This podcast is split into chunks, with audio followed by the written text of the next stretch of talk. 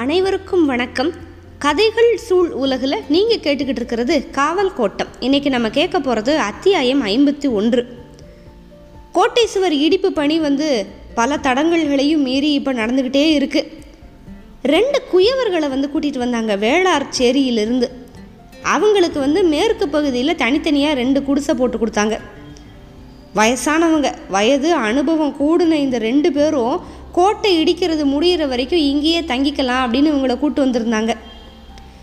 அவங்க அவங்க அவங்க குடிசைக்கு பக்கத்தில் இருந்த பெரிய ஆலமரத்துக்கு கீழே அவங்க வேலையை ஆரம்பித்தாங்க அதுக்கப்புறம் பனையூர்லேருந்து கொஞ்சம் நாவிதர்களை எல்லாம் கூட்டிகிட்டு வந்திருந்தாங்க. அவங்களுக்கு கொஞ்சம் காலத்துக்கு அப்புறம் தான் அதாவது சில வாரங்களுக்கு அப்புறம் கோட்டையோட கிழக்கு பகுதி காட்டை ஒட்டி ஒரு குடிசை போட்டு கொடுத்தாங்க. அங்கே இருந்துக்கிட்டே அவங்களோட வேலைகளும் நடக்க ஆரம்பிச்சது. அதுக்கப்புறம் இந்த எலும்பு முறிவு எலும்பு விலகல் சதைப்பிடிப்பு அப்படின்னு அந்த வேலை செய்கிற இடத்துல நிகழ்கிற விபத்துகளுக்கு மருத்துவம் செய்கிறதுக்கு தான் இந்த குயவர்களை வந்து அந்த காலத்தில் கூட்டிகிட்டு வந்திருந்தாங்க. ஆலமரத்துக்கு கீழே முறிஞ்ச எலும்புக்காக கட்டு போட்டவங்க வரிசையாக கிடந்தாங்க. தீரா புண்கள் கட்டிகள் இதுக்கு மேலே அசட்டையாக தன்னோட கத்தியை பாவிச்சுக்கிட்டே இருந்தான் நாவிதன். இதுதான் மருத்துவமனை. கலெக்டர் வந்து நகரத்தோட மைய பகுதியில் ஒரு சின்ன மருத்துவமனை ஏற்கனவே கொண்டு வந்திருந்தார். அதை நம்பி போகிறதுக்கு அநேகமாக யாருமே கிடையாது. எல்லாரும் நாட்டு வைத்தியத்துக்கு தான் போனாங்க.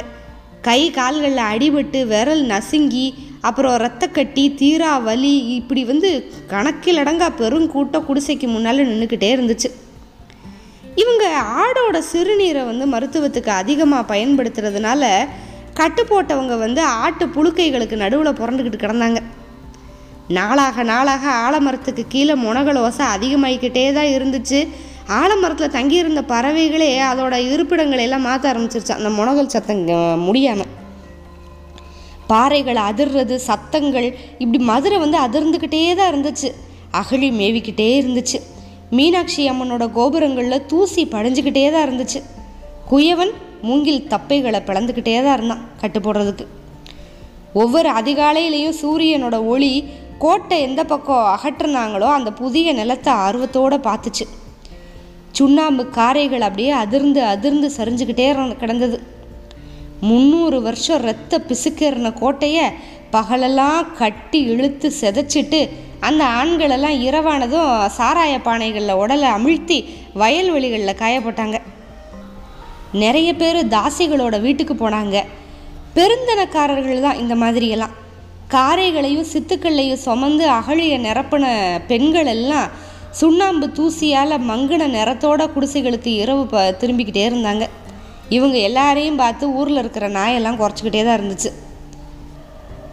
ஆசையோட வாய் பிளந்து அகால குழிக்குள்ளே கிடந்துச்சு இப்போ மதுரை நகரம். நாள் ஆக ஆக வெறி ஏறினது மாதிரி மனிதர்கள் மாறிக்கிட்டே இருந்தாங்க.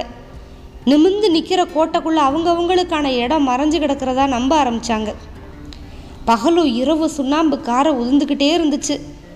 காற்றுல அந்த துகள் எல்லாம் நகரம் முழுக்க அப்படியே பரவிக்கிட்டே இருக்கு.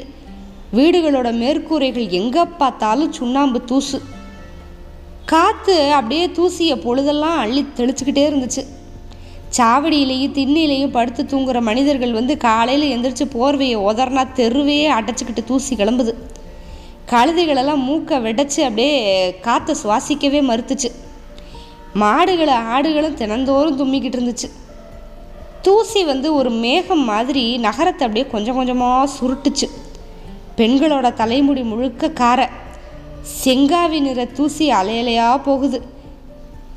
அதாவது மதுரை நகரில் எதுவுமே அதோட இயல்பில் இல்லை. எல்லாமே அப்படியே பாழ்பட்டு நிற்கிது தண்ணி கிணத்துல அப்படியே தூசிகள் படிஞ்சு அந்த கோடு வட்ட வட்டமாக இறங்கிக்கிட்டே இருக்குது தண்ணி பாதி கிணத்துல இருக்கிறப்ப துவங்கின கோட்டை இடிப்பு இப்போ வாளி தரையை தட்டுற காலம் வரைக்கும் முடிகிறதா இல்லை. தூறு வரைக்கும் ஒவ்வொரு நாளும் படிஞ்ச வட்டத்தை வளையல் வளையல்கள் மாதிரி உடம்பு முழுக்க வச்சிருந்துச்சு அந்த கிணறுகள் எல்லாம். பல மாதங்கள் போய்கிட்டே இருக்குது பல எதிர்ப்புகளுக்கும் சிரமத்துக்கும் இடையில கோட்டை சுவரை இடிக்கிற பணி நடந்து ஏறுது. தெற்கு பக்கம் தவிர இப்போ மித்த மூணு பக்க கோட்டை சுவரையும் அநேகமாக எடுத்துட்டாங்க முழுக்க. நகர விஸ்தீரணத்துக்கு வந்து தெற்கு பக்கம் வந்து அவ்வளவா முக்கியத்துவம் இல்லை. அதனால பெரும்பாலான மக்கள் வந்து அதை கண்டுக்கலை. கலெக்டர் நிர்வாகமும் மற்ற மூணு பகுதியை முழுசாக எடுத்ததுக்கப்புறம் தெற்கு ப- பக்கம் கோட்டையை பார்த்துக்கலாம் அப்படின்னு சொல்லிட்டு அவ்வளவா கண்டுக்காமலும் விட்டுருந்தாங்க. வடகிழக்கு முனையோட மேல் பகுதியில் வந்து நிறைய தேன்கூடு மலை தேன் ராட்டுகள் நிறைய இருந்ததுனால யாருமே கோட்டை சுவர் பக்கத்திலே போக முடியல. ஐம்பது முழ நீளத்துக்கு கோட்டையை வந்து மலை தேனீக்கள் பல மாதமாக காத்துக்கிட்டு இருந்துச்சு. அந்த இடத்த மட்டும் விட்டுட்டு ரெண்டு பக்கமும் அகற்றுற பணி தான் வேகமாக நடந்து முடிஞ்சது. அதுக்கப்புறம் ரொம்ப நாளைக்கு அப்புறம் மேற்கு மலையிலேருந்து மலை குறவர்களை கூட்டிகிட்டு வந்தாங்க. வைகைக்கரை சோலைகளில் பூத்திருந்த மகரந்தத்துக்காக கடைசி வரைக்கும் தொத்திக்கிட்டு இருந்த மலை தேனீகள் ஒரு நாள் நண்பகலில் கரும் புகமூட்டத்துக்கு இடையில பெரிய சத்தத்தோட வைகைக்கு குறுக்க பறந்து அழகர் மலைக்கு நோக்கி போயிடுச்சு குறவர்களை வச்சு தேனீக்கள் எல்லாத்தையும் விரட்டிட்டாங்க. ராஜ வீதியோட பிரதான கோட்டை வாசல் நிலவரைகள் ரகசிய வெடிகள் வெடிமருந்து கிடங்குகள் மேல் மாடம் பீரங்கி மேடை அப்புறம் குதிரலாயம் இது எல்லாத்தையும் கொஞ்சம் கொஞ்சமாக எடுத்து அப்படியே கலெக்டர் நிர்வாகத்தார் இந்த வேலையெல்லாம் பண்ணுறாங்க மிக உறுதியாக செஞ்சு முடிச்சிட்டாங்க. இப்போ ஒரு வழியாக இத்தனை மாதம் வேலை நடந்து முடிய மழை காலம் ஆரம்பிச்சிருச்சு. மேற்கு மலையிலேருந்து வந்த ஈரக்காற்று அப்படியே நகரத்தோட வீதிகளை நாக்குகளை வச்சு தொழாவுச்சு. சாரல் மழை அப்படியே மண்ணில் விழுந்து உருண்டுச்சு. கோபுரத்தில் படிஞ்ச தூசிகள் மெல்ல மெல்ல மெல்ல கரைய ஆரம்பிச்சது. புது மண்டபத்தில் உட்காந்து பெருசுக மாசக்கணக்கில் பேசிக்கிட்டே இருந்தாங்க.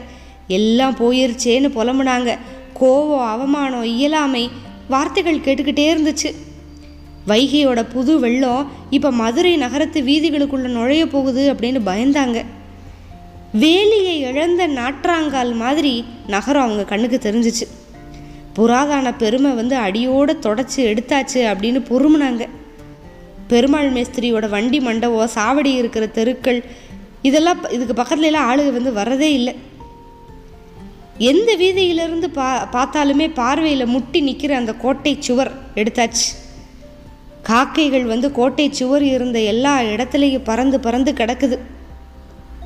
ஊனத்தோட ஊம வலி தா தாழமாட்டாமல் அப்படியே குன்றி போச்சு நகரமேவும் இப்போ இந்த இடிப்பு பணிக்காக கிராமத்திலேருந்து வந்தவங்க எல்லாம் அவங்கவுங்க வேலைகளை முடிச்சு கூலியை வாங்கிக்கிட்டு கிராமங்களுக்கு போயிட்டாங்க. அநேகமாக யாருமே மிச்சம் இல்லை. சுப்பிரமணிய ஐயர் கூட்டிகிட்டு வந்த ஆளுங்க தான் கடைசியாக புறப்பட்டு போனாங்க. நோயாளிகளுக்கு நல்லா சரியாகிற வரைக்கும் குயவர்கள் மட்டும் அங்கேயே இருந்துக்கிற வேண்டியதாகி போயிடுச்சு அதுக்கப்புறமும் ரொம்ப நாள் வரைக்கும் அந்த ஆலமரத்துக்கு பறவைகள் திரும்பவே இல்லை. பிளாக்பர்ன் ரொம்ப சின்ன தொகையை மட்டும் செலவழித்து அவ்வளோ பெரிய வேலையை செஞ்சு முடிச்சிட்டார். கலெக்டர் மாளிகைக்கு மேலே இருந்த கிழக்கிந்திய கம்பெனியோட கொடி கோட்டையை எடுத்துட்டாங்க அப்படிங்கிறத பார்த்து அப்படியே சிலிர்ப்போடு பறந்துச்சு. ஒரு மது கோப்பை வழியாக புதிய நகரத்தோட வீதிகளை பார்த்துக்கிட்டு இருந்தார் பிளாக்பர்ன் ஒரு கல்லை கூட அவர் எடுத்து போடலை. ஆனால் ஒரு சின்ன கல் கூட இல்லாமல் செய்ய முடிஞ்சிருச்சு அவரால். ஒரு நாள் சாயந்தரம் முழு கோட்டை முதலையும் எடுத்ததை பார்வையிட்டுக்கிட்டு கலெக்டர் அலுவலகத்துக்கு திரும்பிக்கிட்டு இருந்தப்ப மேற்க வெகு தூரத்தில் ஏதோ ஒரு கிராமத்தில் தன்னோட பருத்த தோள்பட்டிக்கு மேலே வரையப்பட்ட மதுரை கோட்டையை ரத்த சாட்சியாக எடுத்துகிட்டு போயிருந்தான் ஒருத்தன். பச்சை குத்துனாங்கல்ல அதை தான் ஆசிரியர் இப்படி எழுதுறாரு. இடிக்கப்பட்ட கோட்டையோட பெரிய பெரிய கல் எல்லாத்தையும் எதுக்கு பயன்படுத்தலாம் அப்படின்னா வைகைக்கு குறுக்க தரைப்பாலம் கட்ட பயன்படுத்தலாம் அப்படின்னு வந்து மாரட்டி ஏற்கனவே சொல்லியிருந்தார். அந்த யோசனையை வந்து பரிசீலனையில் வச்சுருந்தாங்க. வைகையாரோட தென்கரையில் கற்பாறைகளை அது வரைக்கும் நல்லா குமிச்சு வச்சுருந்தாங்க. அப்புறம் நகரத்தோட உட்புறத்துலேயும் வெளியிலையும் மண்டபங்கள் கட்ட அப்புறம் சாவடிகள் அமைக்க அதுக்கெல்லாம் இந்த கல்லெல்லாம் தூக்கிட்டு போய் பயன்படுத்தினாங்க. புதுசு புதுசாக மாளிகைகள்லாம் கட்டின பணக்காரவங்களுக்கு இந்த அழகான வேலைப்பாடுடைய தூண்கள் எல்லாம் பயன்பட்டுச்சு. தாசிகளோட வீட்டு மேல் மாடமெல்லாம் ரொம்ப அழகாக காட்சி அளிச்சது. மரத்தை வச்சு கோட்டை அமைக்கக்கூடாது உள்ளே வந்து நெருப்பு மறைஞ்சிருக்கும் மரத்துக்கு உள்ள அப்படின்னு கண்டுபிடிச்சவங்க எதை வச்ச கோட்டை அமைச்சாலும் உள்ள சூழ்ச்சி மறைஞ்சிருக்கும் அப்படிங்கிறத கண்டு தெரிஞ்சுக்கிறதுக்கு மறந்துட்டாங்க அப்படின்னு தான் சொல்லணும் இந்த இடத்துல. கோட்டை சுவர் வந்து அகழி அழிச்சிருச்சு. அகழியோட தாமரை கொடிகள் கடைசியில் கோட்டை சுவரையும் சுருட்டி தனக்குள்ளே இழுத்துக்கிருச்சு. இப்படியெல்லாம் பெரியவங்க பேசிக்கிட்டே இருந்தாங்க. தவறி விழுந்த பசுக்கள் வந்து தாமரை கொடிக்குள்ளே சிக்கி மு இதுக்கு முன்னால் எல்லாம் வந்து அந்த பசுக்களை வந்து முதல்ல சாப்பிட்ருமா காப்பாற்ற முடியாது. அதே மாதிரி தான் இப்பயும் ஒவ்வொரு கல்லாக விழுந்து கோட்டை சுவரும் வந்து இறையாயிருச்சு அப்படின்லாம் பேசினாங்க. பாசி படர்ந்த அந்த தண்ணிக்குள்ளே கோட்டை சுவர் வந்து தலைகீழாக தெரிஞ்சது இத்தனை வருஷமாக கோட்டை சுவர் என்னமோ கருங்கல்ல தான் கட்டியிருந்தாங்க. ஆனாலும் அகழிக்குள்ளேருந்து பார்த்தா அந்த தண்ணி வந்து ஆடி ஆடி அசைகிற ஒரு கோட்டையாக தான் இவ்வளோ நாளாக காட்டிக்கிட்டே இருந்துச்சு. கோட்டைக்கு மேலே நின்றுக்கிட்டு இருந்த வீரன் வந்து இப்படி குனிஞ்சு பார்த்தான் அப்படின்னா அகழியோட ஆழத்தில் வந்து தலைகீழாக தான் தெரிஞ்சுக்கிட்டு இருந்தான். மேலேருந்து பார்த்து முதலைகளோட அகோர பசியை வந்து கேலி பண்ண காலமெல்லாம் உண்டு. நீண்ட வாய் பிளந்து கடிக்கையில் வந்து தண்ணீராக மாறி முதலையோட கால் நகங்களையும் கடவாய் பற்களையும் அவன் வந்து அர்த்தமற்றதாக்கிக்கிட்டே இருந்தான். இப்போ அவனோட இந்த மாய வித்தைகள் எல்லாத்தையும் முதலைகள் பண்ணிக்கிட்டு இருக்கு. தண்ணீரே இல்லாத ஒரு தோற்றத்தை காட்டி உள்ளே இருந்துக்கிட்டேவும் கோட்டையை முழுங்கிக்கிட்டே இருக்கு. பனிக்காலத்தில் தாமரை இலைகள் அப்படியே வாடி செதஞ்சு தண்ணிக்குள்ளே மூழ்கிறது மாதிரி ஒரு வெயில் காலத்தில் கோட்டை செதஞ்சு அகழிக்குள்ளே மூழ்கிடுச்சு இவ்வளவு பெரிய பாரம்பரியமிக்க ஒரு கோட்டை அப்படியே காணாமல் போனதுக்கு கடம்பவனத்தை எரிச்ச கதை அப்புறம் கண்ணகியோட கதை இது எல்லாத்தையும் எடுத்துகிட்டு வந்து ஆசிரியர் அவ்வளவு அழகாக சில வார்த்தைகள் வந்து எழுதுறாரு.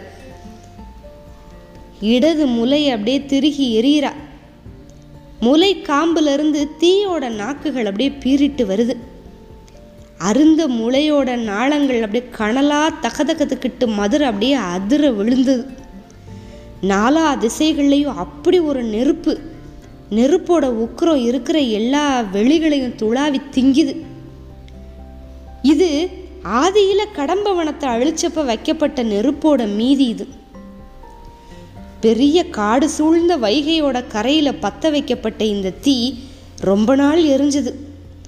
வெப்பம் பொறுக்க மாட்டாம பறவைகள் பறந்து அப்படியே இறந்து விழுகுது. மிருகங்கள் கூட்டம் கூட்டமாக தீக்கிரையாவது. பாறைகளுக்கு அடியில் ஓடி உளிஞ்ச உயிரினங்கள் அப்படியே மண்ணோட மண்ணை கருகி போச்சு. வெடிச்சு விருவோடி கிடந்துச்சு விளைஞ்ச பாறைகளெல்லாம். வனம் முழுக்க எரிச்ச குலசேகர பாண்டியன் நெருப்பு முழுவதையும் அணைக்கிறதுக்கு தவறிட்டான். ஒரு சுடர் எங்கே போய் பதுங்குச்சுன்னா அவனோட செங்கோலுக்குள்ளே போய் பதுங்கிக்கிச்சான். ஆண்டுகள் பல உருண்டோடுச்சு. இதுக்கு முன்னால் அடர்ந்த வனம் மாதிரி ஒரு செழிச்ச நகரம் உருவாச்சு. கிளைகள் எப்பவுமே ஒன்றோட ஒன்று பின்னி கிடந்தது மாதிரி இப்போ தெருக்கள் ஒன்றோட ஒன்று பின்னி கிடந்துச்சு.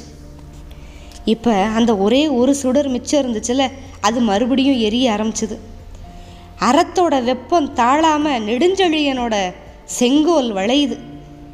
கடம்பவனத்தை வாரி அணைச்சிக்கிட்ட நெருப்போட கங்குகள் இப்போ ஒற்றை முலைக்குள்ளே இருந்து வெடிச்சு செதறிச்சு. இது கண்ணகி பற்றின கதை.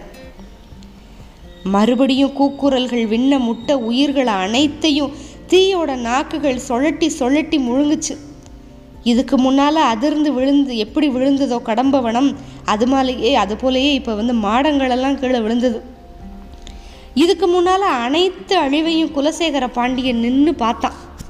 இப்போ பிடிச்ச நெருப்போட புகை மூட்டத்துக்கு இடையில நடந்து மேற்கு நோக்கி அவள் போயிட்டான் நாள் கணக்கில் எரிஞ்சதுக்கப்புறம் நெருப்போட ஆக ஆங்காரம் தணிஞ்சு. நீண்ட காலத்துக்கு அப்புறம் அந்த பக்கம் போனவங்க ஒற்றை கங்கு முலை வடிவத்தில் அப்படியே தகதகத்து கிடக்கிறத பார்த்து மேற்கு நோக்கி இதை எல்லாத்தையும் சொல்ல போனாங்களாம். அந்த ஒற்றை முலை இந்த மண்ணுக்குள்ளேயே தான் கிடந்தது. ஞாபகங்களோட சுழற்சியினால் மறுபடியும் அது மேலே வர ஆரம்பிச்சிருச்சு. புரோகிதர்கள் புடைசூழ வேள்வி குண்டத்தில் தீ எரிஞ்சது. மீண்டும் அதே தீ. கடம்பவனத்தை அழிக்கிறதுக்காக வைக்கப்பட்ட ஒரு சின்ன பொறி.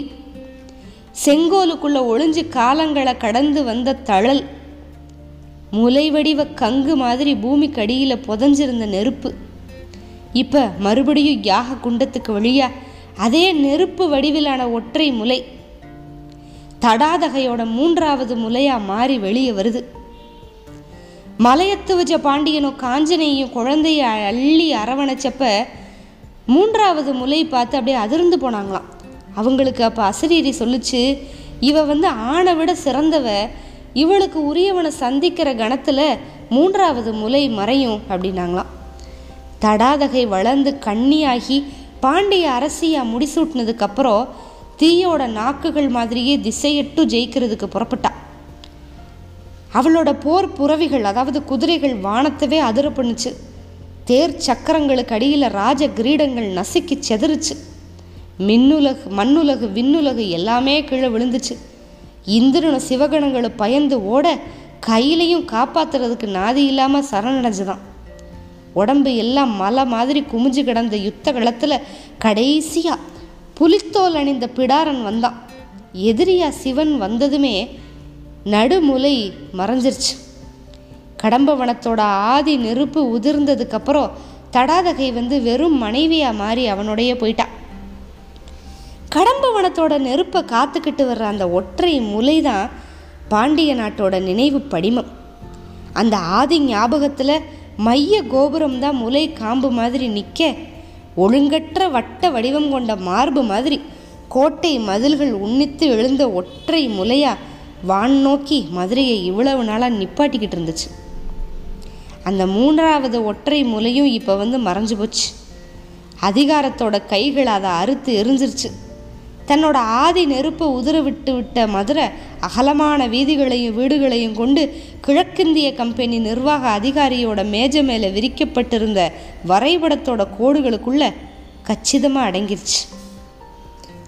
ஆதியில் கடம்ப வனம் அப்படிங்கிற வனத்தை அழிச்சு தான் வந்து மதுரை நகரத்தை வந்து உருவாக்குனாங்க.